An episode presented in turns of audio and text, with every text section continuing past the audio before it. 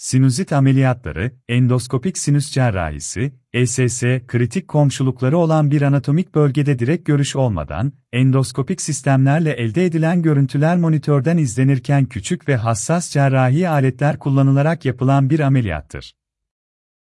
Günümüzde kronik sinüs iltihaplarının, sinüs kaynaklı tümörlerin ve sinüslere komşu anatomik yapıların, ön kafa kaidesi yaralanmaları, travmaya bağlı göz çukuru hasarları ve görme siniri basısı gibi durumların tedavisinde en güncel ve sık uygulanan tedavi seçeneği olup en fazla sayıda yapılan ameliyatlardan biridir.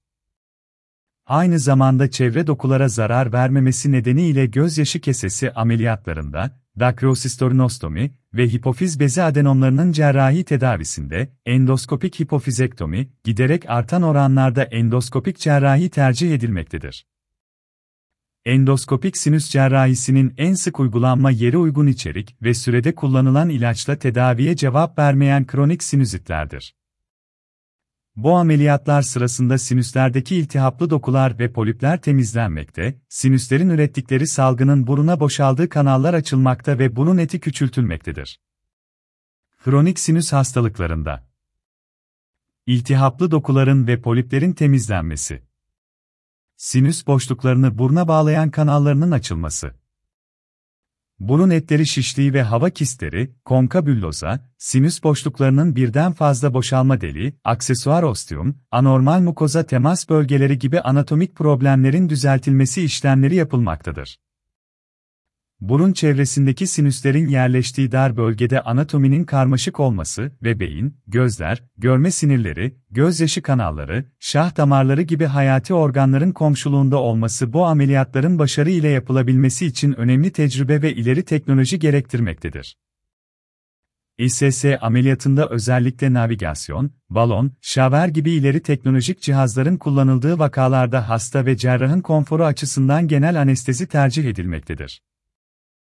Cerrahi süresi patolojinin yaygınlık derecesine ve aynı ameliyatta yapılacak burun içi eğikliği düzeltilmesi, estetik burun cerrahisi, burun eti küçültülmesi, anatomik varyasyonların düzeltilmesi gibi ek müdahalelerin olup olmamasına göre değişmektedir.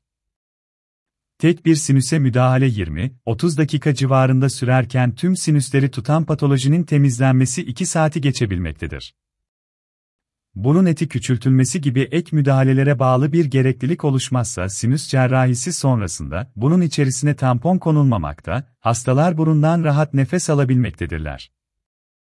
Ameliyat sonunda kanamayı ve iyileşme sırasında oluşabilecek doku yapışmalarını engellemek amacı ile yerleştirilen, çıkarılması kolay ve ağrısız, yapışmayan özel materyaller burun solunumunu tam engellemez.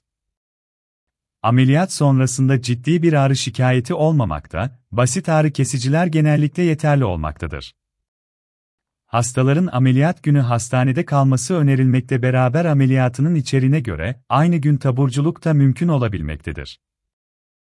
Ameliyat sonrasında antibiyotik tedavisine en az 5-10 gün devam etmek önerilmektedir, gerek görülen durumlarda ek ilaçlar eklenebilmektedir.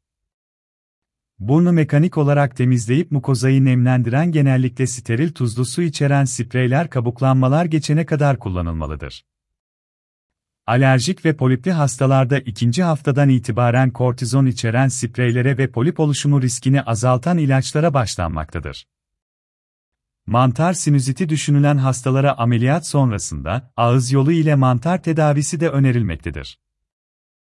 Pansumanın gerektiği gibi yapılması ameliyatının başarısı için oldukça önemlidir. Ameliyat sonrası ilk kontrol ve varsa tampon alınması 3-5 gün içinde yapılır. Birinci haftanın sonunda yapılan pansuman sırasında gerekiyorsa burun ve sinüs drenaj kanallarında oluşan kabuklar temizlenmekte, sinüs içine yapışmayı önleyici materyaller konulmuşsa bunlar alınmakta, enfeksiyon kontrolü yapılmaktadır. Hastaların yapılan ameliyatının boyutuna göre iyileşme tamamlanana kadar 1-2 haftalık aralarla kontrollere gelmeleri gerekmektedir. Ameliyatının zorluk derecesini ve komplikasyon ihtimalini artıran bazı özel durumlar. Ameliyat sırasında dokularda aşırı kanama olması. İleri derecede iltihap ve yaygın polip olması. Hipertansiyon. Kanama ve pıhtılaşma bozuklukları aspirin benzeri ilaç kullanımı Daha önce geçirilen ameliyat ve travma nedeniyle anatominin değişmiş olması.